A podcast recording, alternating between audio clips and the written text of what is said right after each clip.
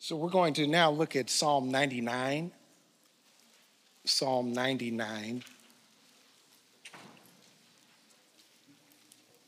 Let me read this in your hearing.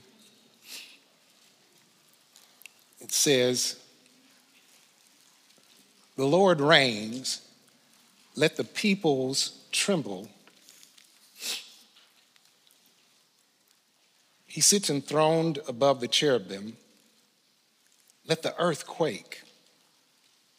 The Lord is great in Zion. He is exalted over all the peoples. Let them praise your great and awesome name. Holy is he. The king in his might loves justice. You have established equity. You have executed justice and righteousness in Jacob.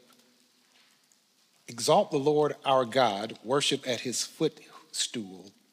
Holy is he." Moses and Aaron were among his priests. Samuel also was among those who called upon his name. They called to the Lord and he answered them. In the pillar of the cloud he spoke to them. They kept his testimonies and the statute that he gave them. O Lord our God, you answered them. You were a forgiving God to them, but an avenger of their wrongdoings. Exalt the Lord our God and worship at his holy mountain, for the Lord our God is holy. Holy is he. Holy is he. So we examine this text.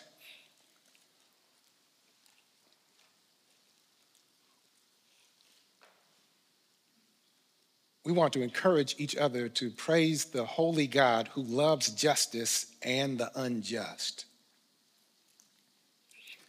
On the surface of the text, we see that there are some appropriate responses to realized truth. That when truth is presented, there ought to be a response. So you'll notice that this song breaks down into two major chunks, verses 1 through 5 and then 6 through 9. And both of them end or land on this idea that God is holy. But within the text, you see certain responses to revealed truth. Look at verses 1 through 5 again. It says, "The Lord reigns." Okay, what's the appropriate response? Well, the peoples ought to tremble. He sits enthroned upon the cherubim. Well, the earth quakes. The Lord is great in Zion, and he's exalted over all the peoples. What's the response? We ought to praise his great and awesome name, because holy is he. And it goes on to talk about how he loves justice, establishes equity, executes justice and righteousness for his people. And our appropriate response, according to verse 5, is to exalt, to lift up high, to have a certain perspective and perception of the Lord our God and worship at his designated place, all because he is holy. Now, why is this text important for us in here today? Because there's a fundamental truth that you will become like who or what you worship. We're actually shaped by who or what we worship. And if you worship an incomplete portrait of God, then we get what we got: distorted fundamentals and malformed Christians. Notice that we're today focused on the Psalms. We looked at one long psalm or song. This is not necessarily a long one, but all of these truths are set to music. And I want to challenge us, just in passing, to think about how and what we sing about God and his attributes, Because when we leave out of our collective discography any mention of God's justice, righteousness, or holiness, all of those are themes in this song. When our playlist doesn't reflect God's heart for the marginalized, are we really telling the truth, the whole truth, and nothing but the truth about God? If we don't rehearse the truth about God, then we cannot metabolize the truth about ourselves. Without truth, spiritual, emotional, mental freedom becomes illusory, because not only does truth set us free, but truth keeps us free. We are shaped by what we worship. And if you don't have a complete picture. See, it's very interesting in this age of AI, where we gotta now figure out what's real and what's AI generated. And unfortunately, we very often, many of us have an AI generated picture of God that doesn't have enough pixels. It's not fully distinct, precise, true. I said that at the beginning that I was going to talk about gaps. The gap I see in here is the distance between us and God. The best way that we can describe that distance is holy is he. He's different. He's not just, he's not just a better version of the best thing that we can think of.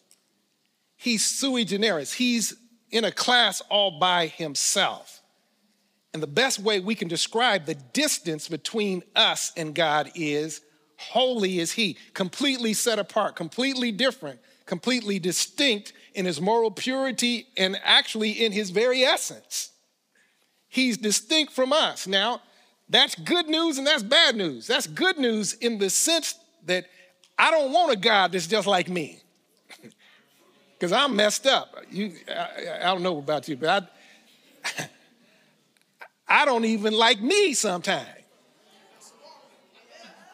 So I don't want a God like me. I need somebody wholly different.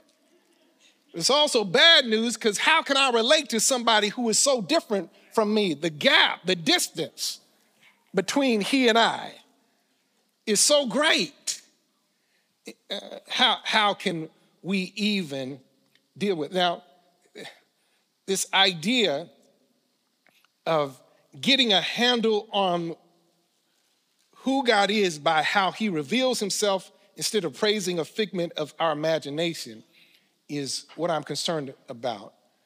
The holiness of God is not just an attribute to be studied or a concept to be pondered. The holiness of God is the essential, the integral part of his being that ultimately, if we can grasp, even though it's ungraspable, if we can wrestle with it, it can literally change our lives. Look at the text once again. I said it breaks down verses 1-5 and then verses 6-9, but even in verses 1-5, you see in verses 1-3, at the end of verse 3, it says, holy is he, right? Because from verses 1-3, it talks about his transcendence. It uses words like he reigns, he's enthroned, he's exalted above his people, and therefore we ought to, verse 3, praise his great and awesome name. This idea of his name, particularly in the Old Testament, but all throughout the Bible and still in many cultures, name is not just something to differentiate you from the person sitting next to you. It's not just something that needs to be on your driver's license or your student ID.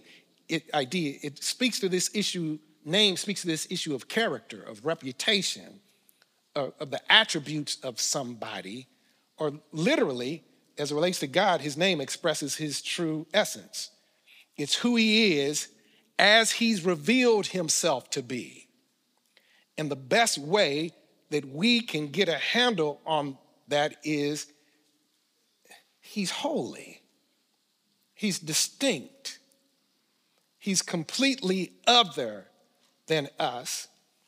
And his character is revealed in his majesty. He reigns as it reveals in his authority. He's enthroned as it's revealed in his greatness, that he's just, as I said last time, he's better than you imagine him to be. And as a result of that, we ought to learn how to praise his character. Now, what I'm trying to say right quick here is that it's great to thank and praise God for what he's done. The Bible commands us to do that. But at the same time, we need to exercise our muscle of praise, of worship, for just who he is and how he is and how he reveals himself to be. He's, come here, Isaiah, they ain't listening to me. Well, in the year that King Uzziah died, I saw also the Lord. How did you see him? He was high and lifted up. His train filled the temple. There, I saw smoke, I heard sounds, and I heard angels crying out, and the best thing they could say was, holy, holy, holy. One holy is good enough. Holy, holy, hendiades in the Hebrew, is the way that they would intensify a word. So the way my son talks to me, he says, I said, son, do you really need this? He said, yeah, for real, Dad. When he doubles that up, that intensifies. If you're old and country like me, we'd say, well, that was a show enough. What that means is, show enough means good, but if it's a show enough, that's a way of intensifying the word. Holy, holy, that's good enough. But the angel said, no, it ain't good enough. Holy, holy, holy is the Lord our God. This text is pointing out his name, his essence, the very essential part of his being is so distinct from us that it ought to cause us to tremble. It ought to cause us to reflect on his awesome and righteous name. And then in the second part of that stanza, verses 4 and 5, it says something that claims our attention today, because we don't very often we don't usually press in on the connections that are clearly a priority in Scripture. And one of those connections, if you look at verse 4 and 5, is this idea that this Holy One, this King, this enthroned, exalted, reigning King loves justice, establishes equity, executes justice. It's difficult to translate verse 4, and so if you look at it in different translations, it might say different things.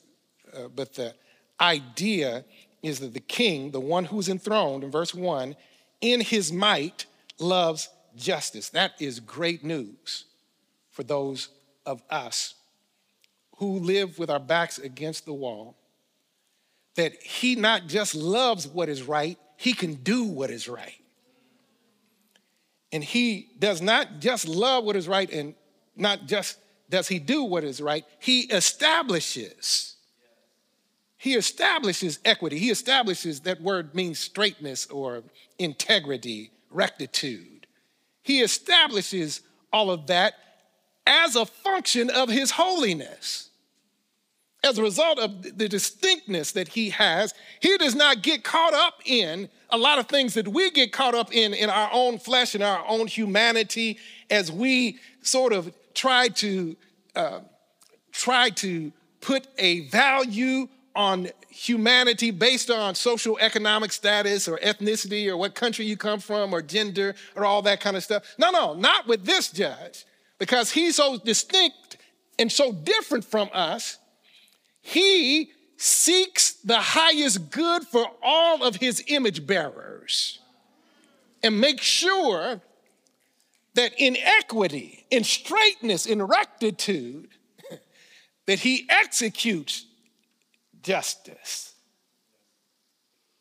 And for that, we ought to praise him.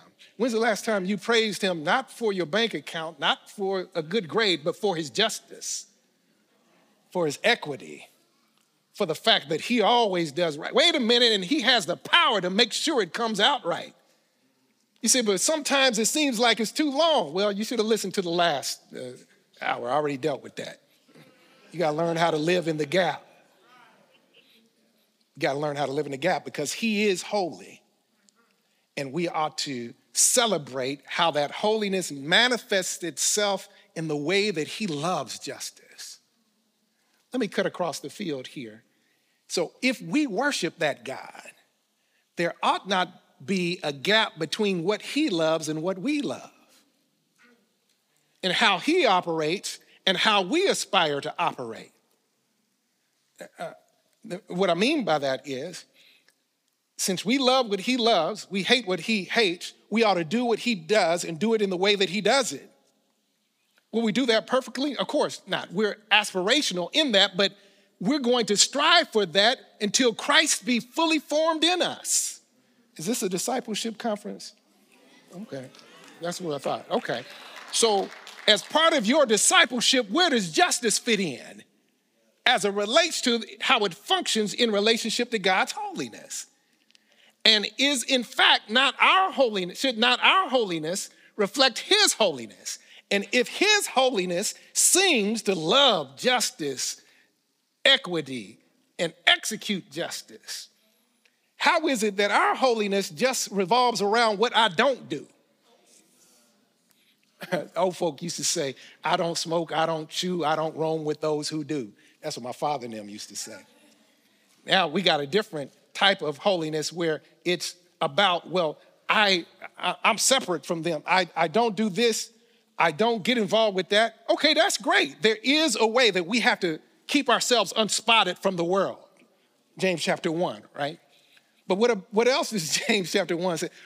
Pure religion and undefiled, holy before the Father is what you see about the widows and the orphans. You can't separate the two. It's not about just separation for the sake of isolation. It's about maintaining purity and at the same time being interested in those who are the marginalized. Because you become like who you worship. And if we're worshiping the true and living God, it ought to flow out of us this same love for justice, equity, and the execution of justice. But look at what else he says in verses 6 through 7. He says something very interesting that ought to claim our attention and give us great encouragement. He uses Moses and Aaron and Samuel, these great intercessors of ancient Hebrew history, and talks about how these individuals, not as superheroes, but as emblematic, symbolic, as representative of us and all of our frailty. Listen to what I'm saying. He mentions Moses, Aaron, and Samuel, not because they were so much different from us, but because, like us, they had their foibles and failures and flaws. Yet, they called, am I reading my Bible right? Look in your Bible. They called on his name. They called to the Lord, and he answered them? Don't just blow by that. Moses and Aaron, Samuel, old man Samuel, they called on the Lord, and he answered them. Let me cut across the field again. I was trying to save some of this to the end, but I'm just too happy right now when I think about how God is and how he relates to us and what our response ought to be. The text says that this Holy One would fool with people like Moses and Aaron.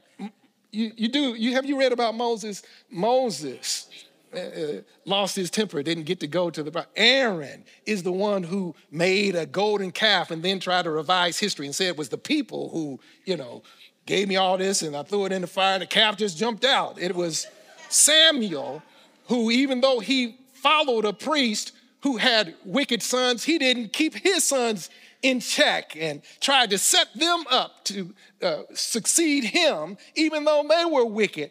God yet heard these flawed people. And the text says he answered them. Now, think about this. This holy, distinct God finds a way to interact with people like you and I. And not just interact, he'll actually answer. I didn't get to say it in this past sermon, but have you ever thought about how he even answers us when we have questions? Do you remember when Abraham was just chilling at the house, Genesis chapter 18, and God just came by. And Abraham said, man, you want something to eat? And they had some food and whatever. And then they just start talking. And God said, will I hide from Abraham what I'm going to do since he's going to instill in his family? Read that text, Genesis chapter 18, justice and righteousness, because he's following after me. And since he worships me, he's going to be like me. And so God, in his holiness, he's going to destroy Sodom and Gomorrah. And he tells Abraham, I'm thinking, go down here, man. I'm tired of this. And Abraham said, wait a minute. Won't the king of the earth, won't the righteous judge of all the earth, won't he do right? God, what if you're 550 there? And you remember the story. They started talking. They started having discussions. Here's all I'm trying to say is, if you're honest with God, if you tell him exactly what's on your heart and mind, if you will actually wrestle with God, you might end up being one of God's friends too. You might be here and you have questions. I want to challenge you. God wants your questions because he wants to give you clarity. He wants to give you insight into who he really is, not who you've heard him to be. He's completely different than what you've been imagining. He's holy. He loves justice, executes equity, justice, and he establishes equity. But he chooses to answer people who call upon him. Can I share with you? If you call upon the Lord today, he'll answer you. If you have questions, you came here with questions. You came here with a friend. You came here to the conference for whatever reason. Whatever your questions are, I promise you, if you'll talk to him, he'll answer you, because that's what he does. This holy God, they called upon him. He answered them. Verse 7, in the pillar of cloud, he spoke to them, and they kept his testimonies and statutes that he gave them. Not only did he answer them, but he gave them guidelines. He gave them instructions in terms of how to operate in relationship with him as well as with other people. But verse 8 is where I want to get to, and this is where we'll see if we can't land, and that is this. Verse 8 says, O Lord, our God, you answered them. Great. You were a forgiving God to them, but an avenger of their wrongdoings. Now, let's dig in right quick. You answered them, and this holy God forgave them. Now, since God's holiness is not just, again, a version of the best thing that we can imagine, but something completely different. It's this distance between us where he's utterly and supremely untainted, pure, incomprehensibly beautiful. His holiness stands apart, and yet he found a way to forgive fallen, broken people like you and I.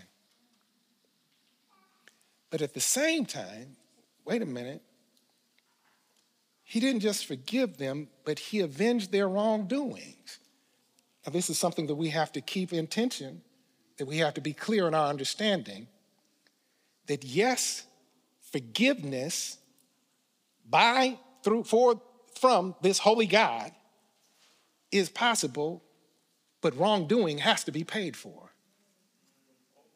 There are consequences. He was an avenger of their wrongdoing, is what the text says. That somehow or another, because he is holy, because he is just, because he is fair, his mercy says forgiveness is available, But as justice says, but somebody got to pay. Wow. Otherwise, he's not holy. Otherwise, he's not just. Otherwise, he's not equitable. Otherwise, he's not integral. Justice requires payment. Mercy says, but I answer those who call upon me, and I forgive those who trust in me. It's learning how to trust a God like this that gives us great hope. But how does this work? How can holiness, think about this, how can holiness, justice, forgiveness, and avenging, how can they coexist? They can only coexist in a true picture, an accurate depiction, a real representation of who God is, and not in the figments of imagination that we pick and choose in today's society. Let me say it a little more succinctly. How in the world can holiness, justice, forgiveness, and avenging exist? There's only one way. Since the gap is so big between us and God, because the distance is so great, it can only be breached from his side. We can't do it. We can't. How can we?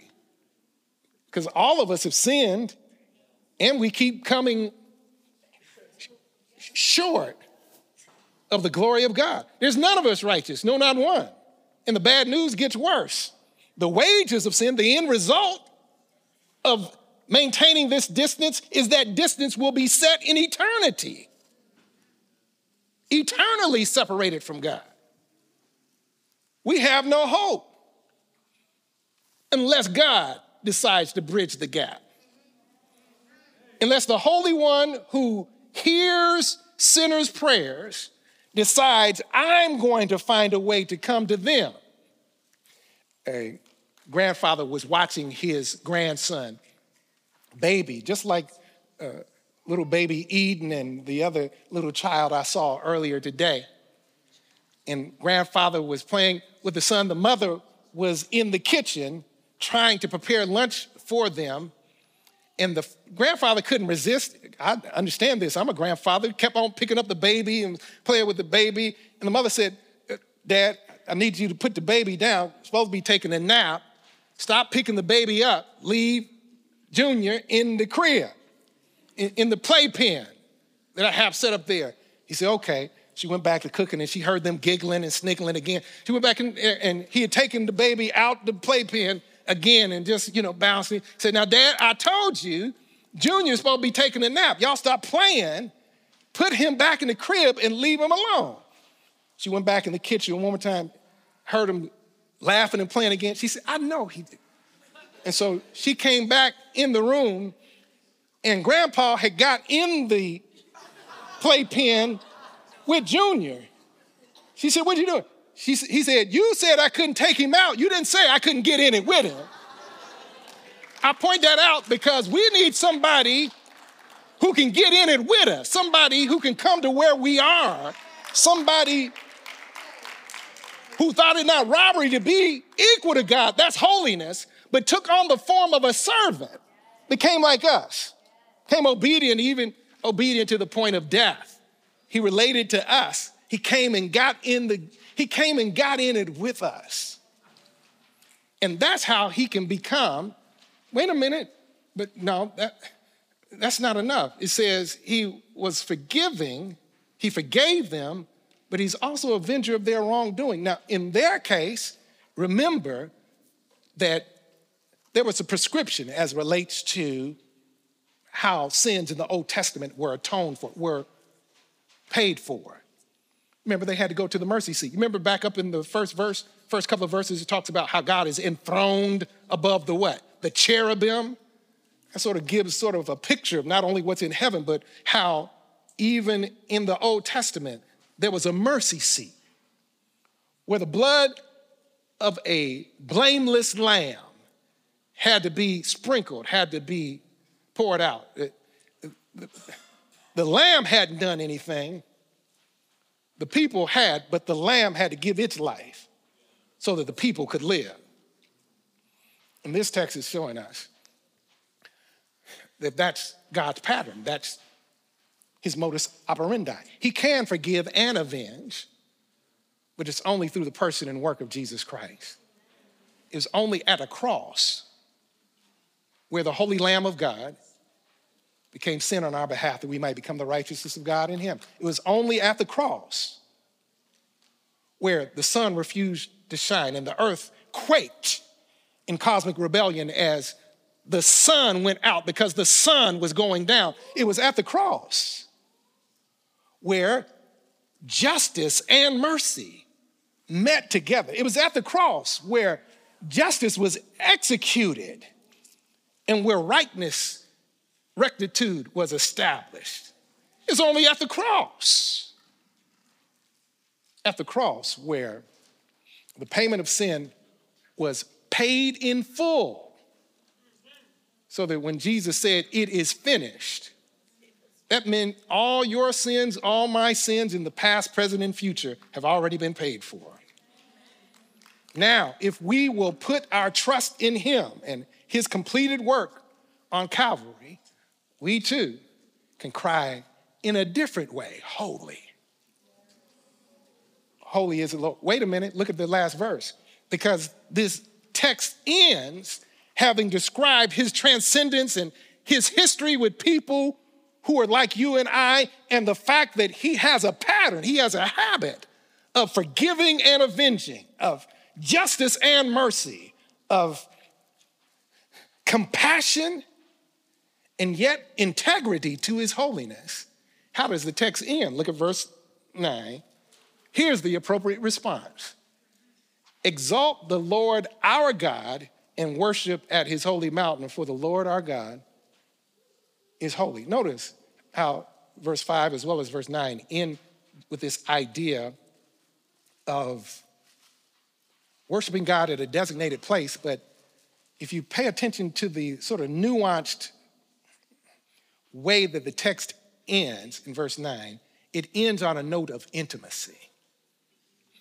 Wait a minute, and not just individual intimacy, but collective intimacy. So let me say this and I'm done, and that is this, that if we can recognize the distance between us and this holy God, his transcendence, but yet the fact that he has a pattern of dealing with flawed humans like us, a pattern that includes forgiving and avenging. If we can grasp hope to and commit ourselves to the person who ultimately, on an ugly hill called Calvary, expressed and showed us finally what God's justice and mercy look like, then we'll learn how to exalt. We'll have a different type of intimacy. See, this is eternal life, that they may know thee, the true God and the only God, and Jesus Christ whom thou hast sent. This idea of intimacy with God, having an intimate relationship with him that does not just include me and him, but us. There's an usness to this situation where we learn how to come together and give him all the glory and all the praise because he's not like us. But having said that, if we really worship him, how then ought we to live?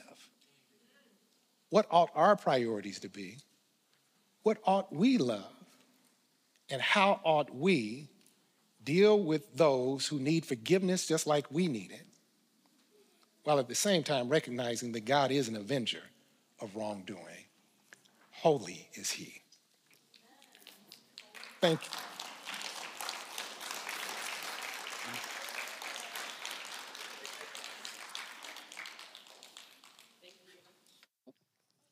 Yes. Thank you, Ed. I have a couple